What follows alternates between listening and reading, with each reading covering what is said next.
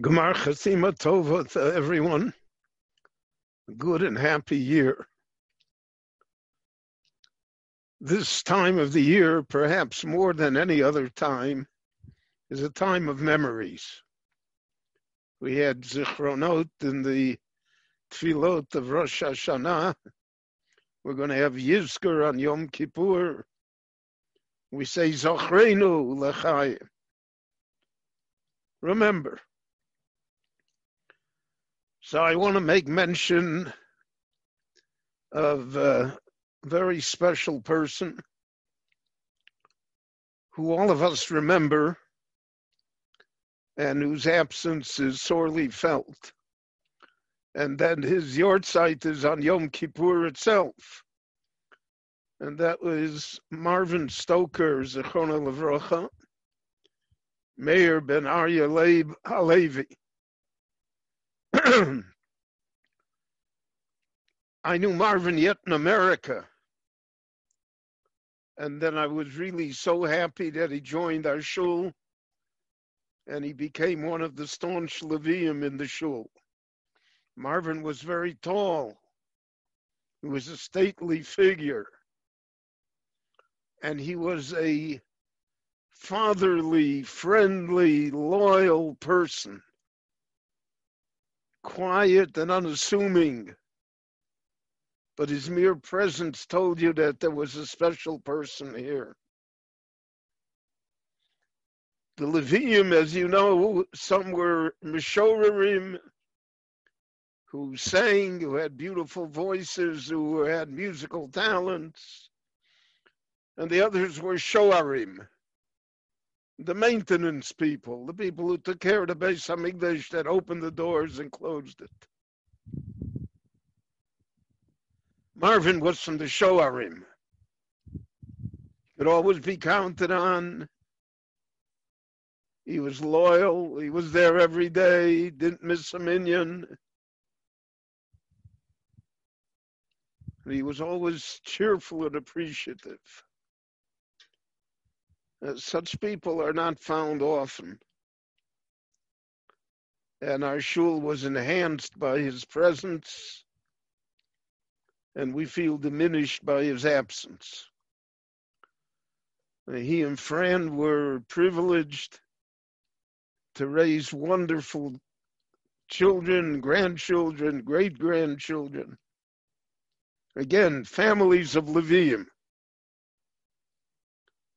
And that is the highest compliment that can be paid and the greatest achievement of a mission that all human beings can aspire for. So to Yehei Zichro Baruch, may his memory be a blessing for us, be continue to be a Melitz Yosha for us, and that the Stoker family should be blessed with good health and nachat and accomplishment in the coming year and in all years. Also, uh, this program uh, is sponsored through the generosity of Rivka Zaploki in memory of her father, Chaim Eliyahu ben Yisrael ben Chana, also a generation that stood for things, that accomplished things, and that left a heritage. And we thank Rivka for her generosity and for dedicating this program to the memory of her father. Again, Chaim Eliyahu, ben Yisrael ben Chana, the Yehei Nishmoso Trura B'Tzora Chaim. In the Beis Hamikdash, there was a red string that was visible from the Azora. The red string symbolized uh, the fact that sins impurities occurred within the Jewish world. And that they were almost daily occurrences because that's human life. There's no perfection in human life.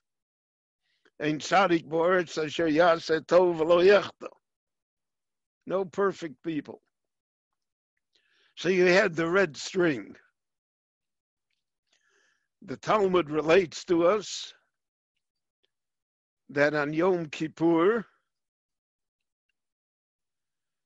the uh, Kohen Gadol sent the Soyer Amishtaleach, the animal that bore the sins of the Jewish people, the scapegoat, out into the desert to be thrown off of the cliff. That when that happened, the red string turned white as a symbol of the fact that the sins were forgiven. And that, so to speak, we had the go ahead for a better year that would come upon us and all of Israel. This imagery is based on the famous pasuk in the Navi Yeshayahu that we uh, recite uh, regularly. Im yu chatoechem kashoni, if your sins are as red as scarlet, kasheleg yalbinu they will nevertheless become white like driven snow. Im yadimu katola, if they are red as the worm, the color of the red worm, katsemer yiyu, they will become white again like pure wool. So the Meforshim explain here a great idea. I mean, this is the origin of this uh, historical uh, that the historical event that the red string turned white. But the uh, the Balei Musar, those who delved into this, uh, said that this is the key to tshuva. The key to tshuva is im yu chatoechem kashoni. If you're able to see the red string, if you're able to admit that your sins are scarlet, in other words, if you regret doing wrong, if you're not proud of your misdeeds, if you're ashamed of them, then katsemer you. I mean, then kashon uh, yalbinu. Then they can turn white as snow. Because the first step is to be sorry. First step is to realize that something went wrong. If a person feels that never did anything wrong, so you can't do tshuva for what you didn't do, and therefore many times there can be a grave sin and the person is completely unaware. And we say that uh, in Yom Kippur, achatoim that we make be yodim uvelo yodim. A chet that we did, be yodim that we know it's a chet, below yodim. We don't even know it's a chet. We didn't know that anything was wrong. We thought it was fine. We didn't realize that somehow my words insulted someone. But we didn't realize that somehow uh, I acted in a way that was not according to halacha, or that my financial transactions somehow were deficient. I don't realize that. I think legal is legal. So therefore, imiu chatoechem kashoni, if your sins are to you scarlet, you see the red string hanging in front of your eyes. So then there's hope. Kashele yalbinu. Im Yadimu Katola, if you see that it's red like a worm. Katsemer Yiyu. So it'll be like wool, like white, white again. And that's how the Novi prefaces this. Yomar Hashem. God says, come, let's have a conversation. Let's talk it over. That's what Yom Kippur is. We're going to talk it over. Did you do anything wrong? Uh, not me. That's the end of the conversation. There's not much that can be said. If everything is perfect, so then what do you want from me? So the Ribono Shel Olam says to us, no, let us come and talk about it. If we'll talk about it, we'll see that things could be improved. That it was not necessarily perfect. That maybe you missed the point. Maybe you could have been greater. Maybe you could have enhanced the holiness that I wanted to bring from you. So that requires that kashoni, that I have to see that there's a little scarlet in the string. Then it could be kashelig, then it can be white. But without that realization, we are really powerless to improve ourselves. There are people who are so convinced that they are right. We see that in the political world. We see it in the ideological world. We see it, unfortunately, in my opinion, even in the religious world. We are right. My idea is correct. There's no room for any other idea. I'm right. So then we can never uh, do tshuva. We can never come close to God. The Ribono Shel Olam Kavayochel says, let's come and have the conversation. I don't want to have a conversation. Conversation means there's something to talk about. I don't see anything to talk about. That's a fundamental human weakness. So I want to ask you, what is the greatest sin in the lexicon of sins? We're going to say al uh, you know, 22 times. We're going to beat our breasts. We're going to say Hashamnu, What is the greatest sin? So uh, some would say uh, it's the three main sins for which we have the halacha of Yaharog velo Yavor, that a person has to be willing to sacrifice one's life and not to violate those principles. So that's Avodah Zorah, denial of uh, the unity and the monotheism of God, of our belief. Shvichas domim, to kill, to murder others. And in that category, there are all sorts of murders. Gemara says if you insult someone, you murdered him because the blood drains from his face. If you shame him,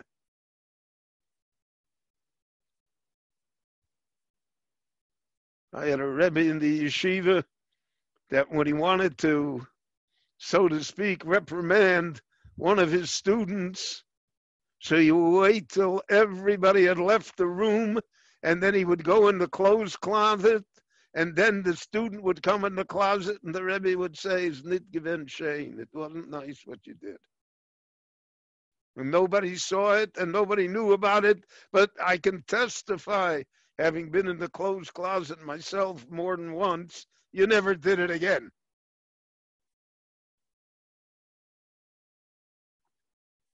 Sometimes, you know, you can kill somebody with words. And then there's Gilui Arayos, immoral sexual behavior. We live in a world that is a sewer.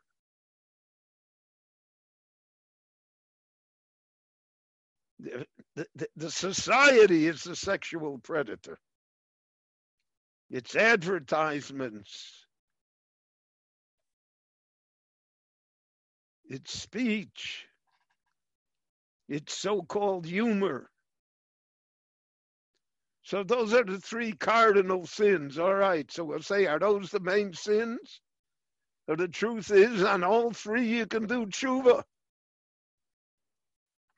We have in Tanakh and Chumash that for murder, Cain did tshuva. He killed Hevel, but Ribono Shel Olam, he, he was Moda and he did, did tshuva and he Shiva Sayim, you come Cain generations later, he still was allowed to function. So murder you can do tshuva for. Avodah Zorah we see from the Malchi Yisrael. So they worshipped idols, but they did tshuva. Yeah, Menashe Melech Yehuda, the Gemara says. So at the beginning of his reign, he was the greatest rasha and he installed Avodah Zorah, etc. And then he did Shuva. The last 30 years, he's a tzaddik. Even on Gilui Arayos.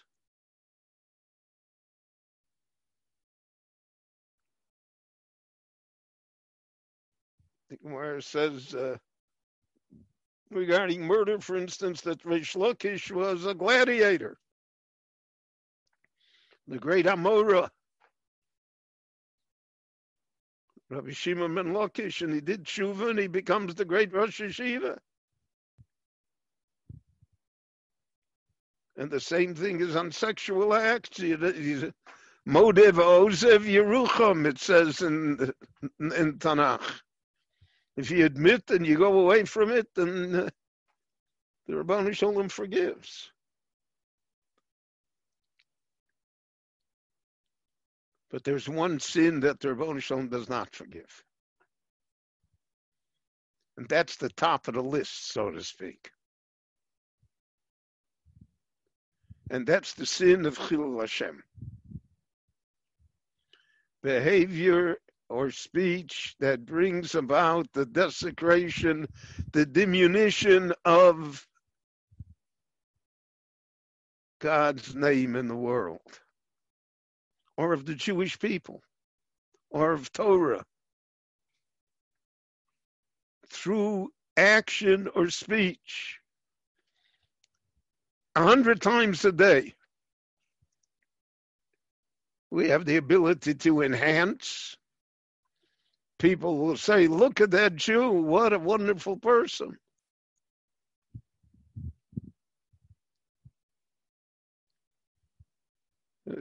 in the news, especially in the United States, but here in Israel also.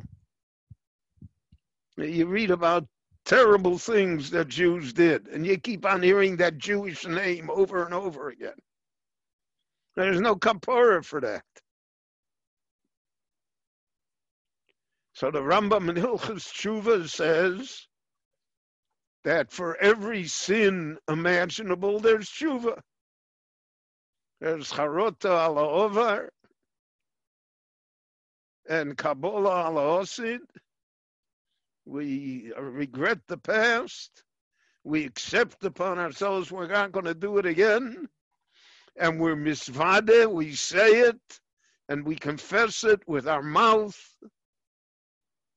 Okay, and then uh, if it is sincere, then uh, Tshuva Tshuva is so great that breaks through everything. Comes right to the Ribono Shel Olam. Tshuva Yisrael ad Hashem Elokecha. You don't need angels. You don't need Machnise Rachamim. You don't need any of that. You're right to the Ribono Shel Olam. Except for Chilul Hashem. The Rambam says by Chilul Hashem, there's no kapor. There's no tshuva that will help. And the simple explanation that we can all understand is because Chilul Hashem affects so many people that I don't even know about. So even if the person that created the Chilul Hashem repents, but what do you do about all the other people that were influenced? You don't even know they are. The person will say, well, if that's the way, you know, a Jew behaves, then I don't want to be part of them. If that's the way somebody who says he is religious and he's a Ben Torah, if that's the way he behaves, I don't want the Torah. How can you fix that? That's uh, Mu'uvas Yochel in the words of Shlomo Melech. It's so crooked you can't straighten it out. So therefore, there's no tshuva there. And that's a very frightening thought.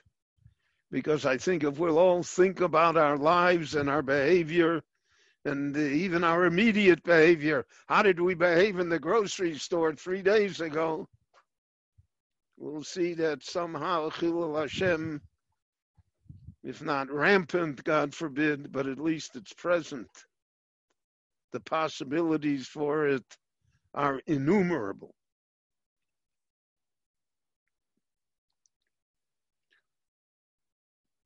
However, there's a ray of light involved in this picture as well. Rabbeinu Yonah Ibn Gerundi from Girona in Spain. So Rabbeinu Yonah at the time of the uh, Ramban and the Rashba. It was the time of the great controversy over the works of the Rambam.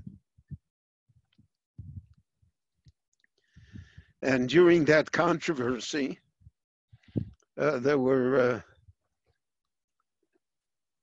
people who uh,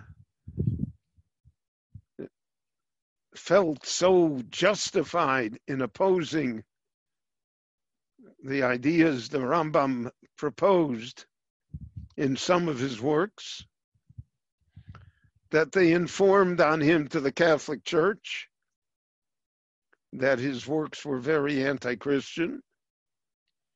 And the church conveniently gathered up all the works of the Rambam they could find and they burned them.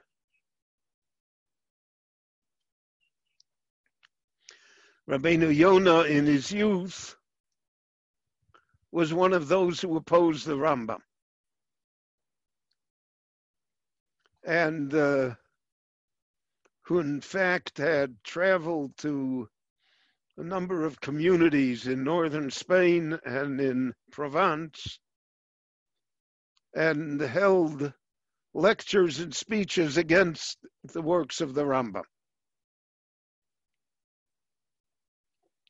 What happened then was that uh, the King of France, Louis IX, you know, once you start burning books, so there's a lot of books you can burn. So not only did he expel the Jews, uh, but he gathered up all the copies of the Talmud that existed in France, and in France is where the main body then of the Baalei Tosfos were, Rashi's descendants, and he burned them all, and the uh, outside uh, Notre Dame uh, near the Louvre. And that was the death knell of French Jewry uh, for centuries. And it horrified the Jewish world.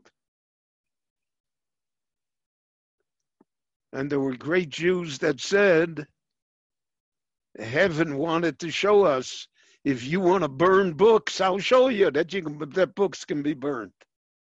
You burned the Rambam, okay, so now they're going to burn the Talmud. After that, you know the, the next step. And if you burn books, then you burn people. So Rabbeinu Yonah wanted to do tshuva. He regretted what he had done and said. And he traveled back to every community that he had visited where he had spoken against the Rambam. And now he spoke in defense. And he said that he was wrong. And that, so to speak, heaven voted for the Rambam and against the burners. And he begged their forgiveness.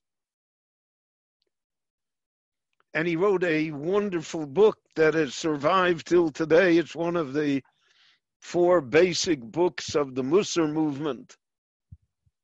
It's called the Shari Tshuva, the Gates of Repentance. It's been translated into English, and into many languages.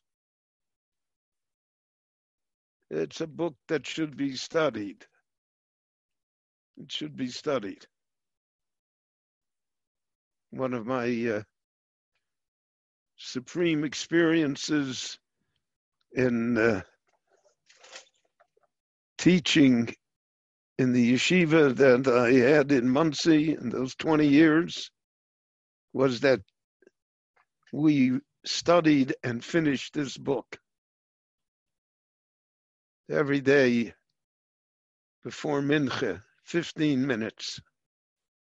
And I have people even today that tell me that that's what they remember from the whole years of education and all the Gemaras and everything. What they remember is Rabbeinu Yonah's Shari Tshuva. In the Shari Tshuva, he addresses the question of Chilul Hashem. And he says a, a great novel idea. He said it with divine inspiration, but uh, we don't know the source. And he said that if a person is Mekade Shem Shemayim, if he does something that enhances the name of God in the world, if he does something positive, then it can cancel out the negative of Chil Hashem, and he won't be judged for being a Machalo Shem Shemayim.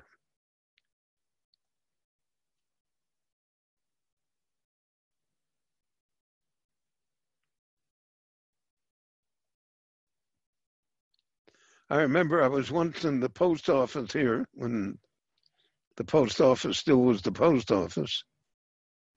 And so then there always were long lines. And this was at a time yet, uh, just to show you how long I'm here, that they didn't even have numbers. It was like the honor system to walk up. And uh, I remember two people got up at the same time. And one was an obvious uh, religious Jew, and the other was certainly less obvious.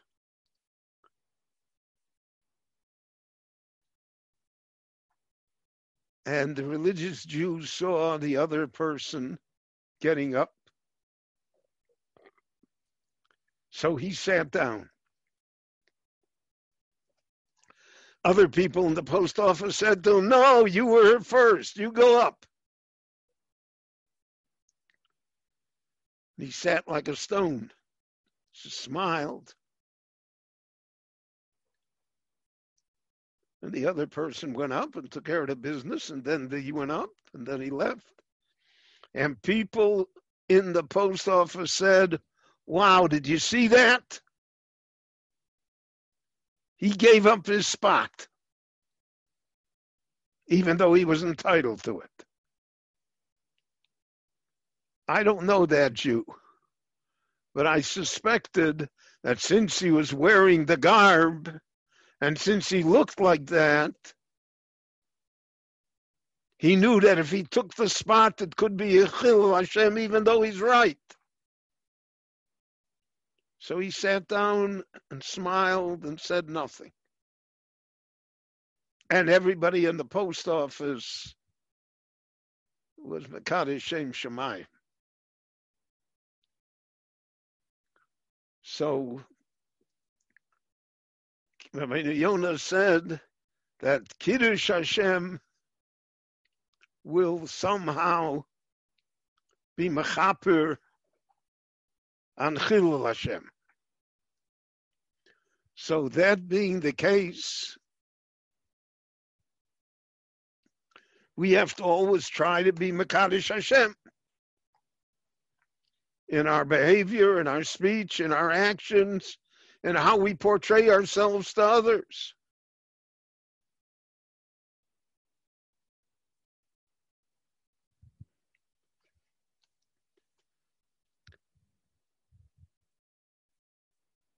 So I want to give you an example. Famous Gemara.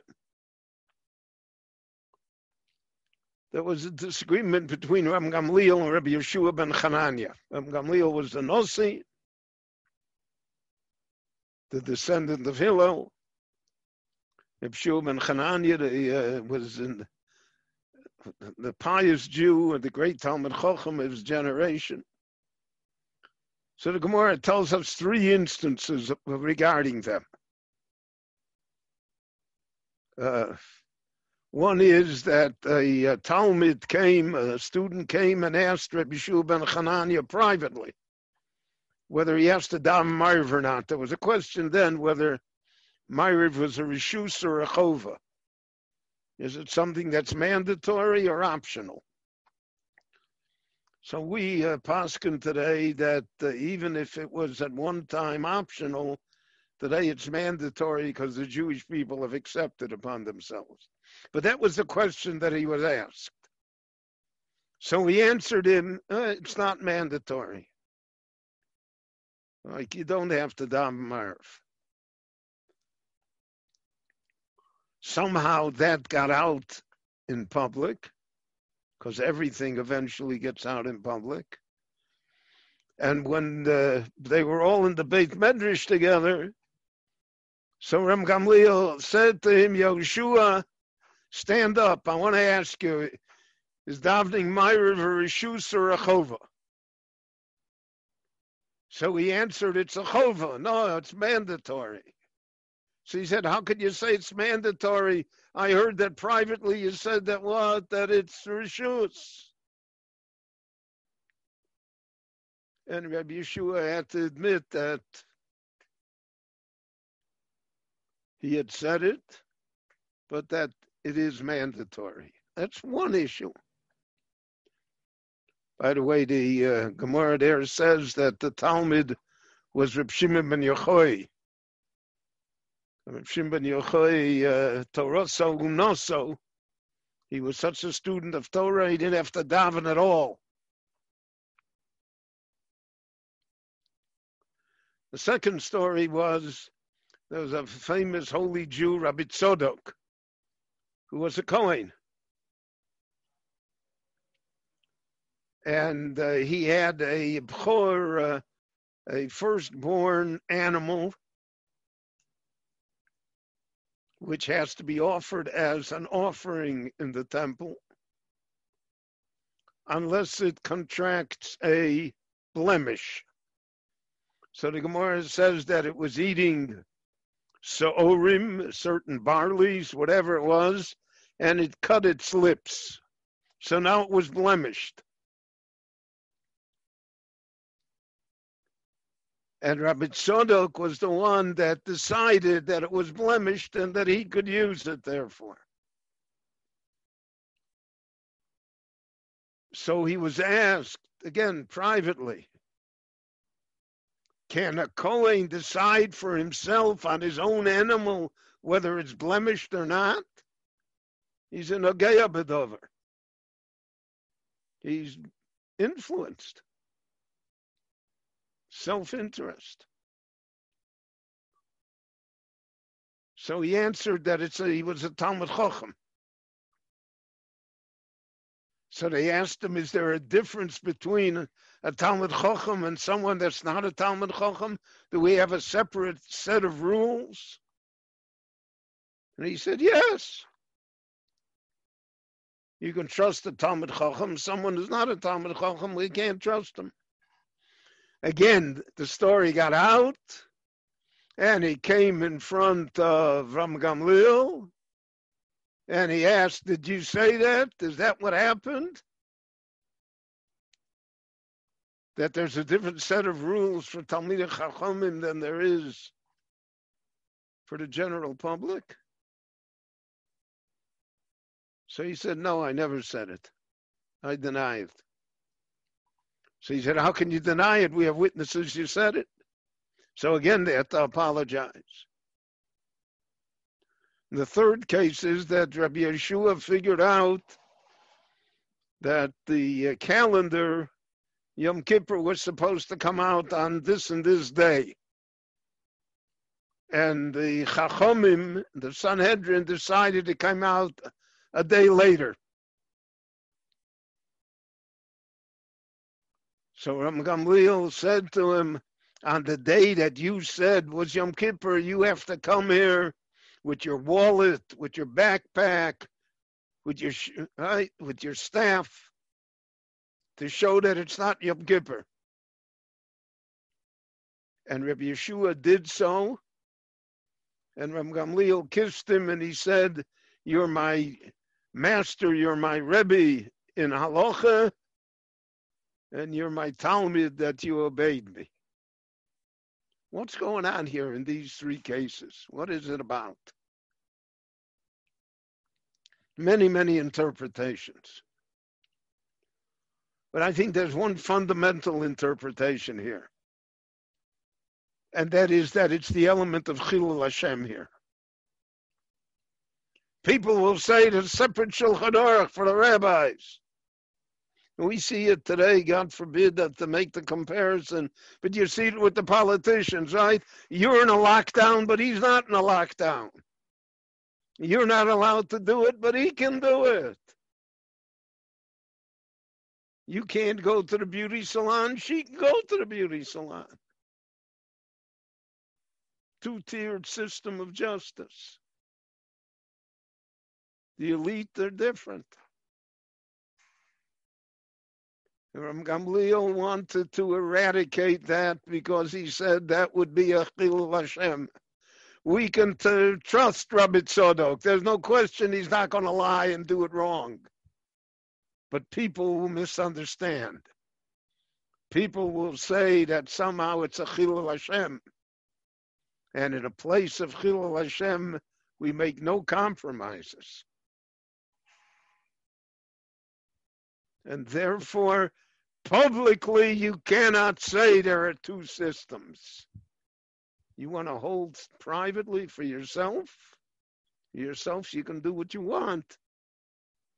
But publicly, when the cameras are rolling, when you're being recorded, which is today's world all the time, there are no two systems.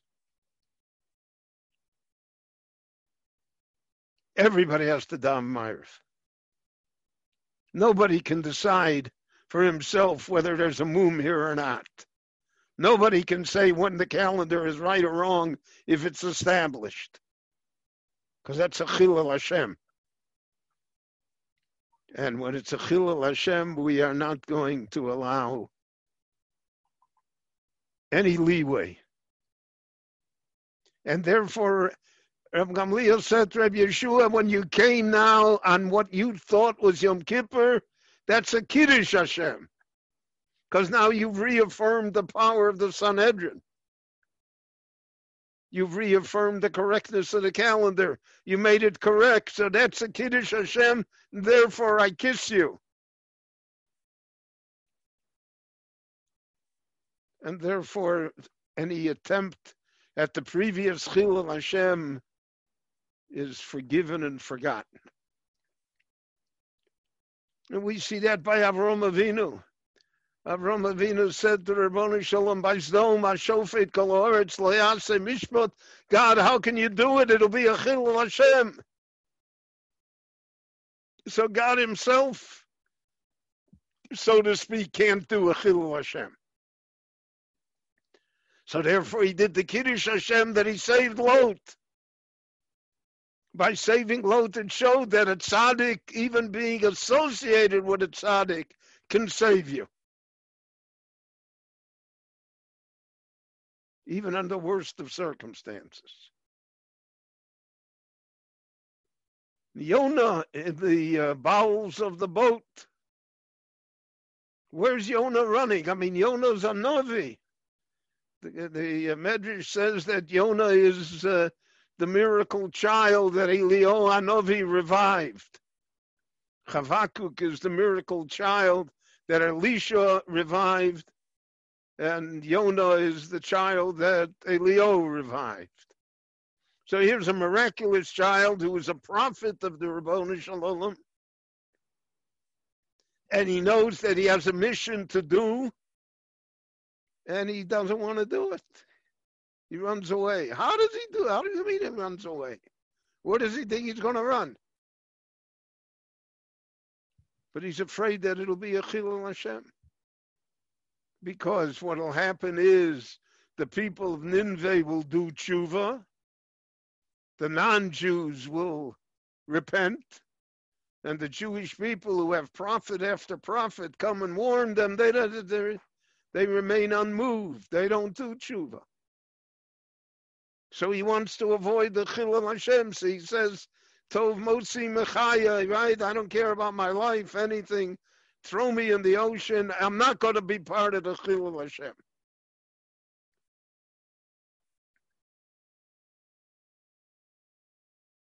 The Ribono Shel Olam wants to prove to him just the opposite. Look what a Kiddush Hashem Ninveh becomes. You go to Ninveh and you prophesied and you said, Od Arboim Yom V'Ninveh Nepeches. And the people did tshuva and I saved them. Is there a greater Kiddush Hashem than that?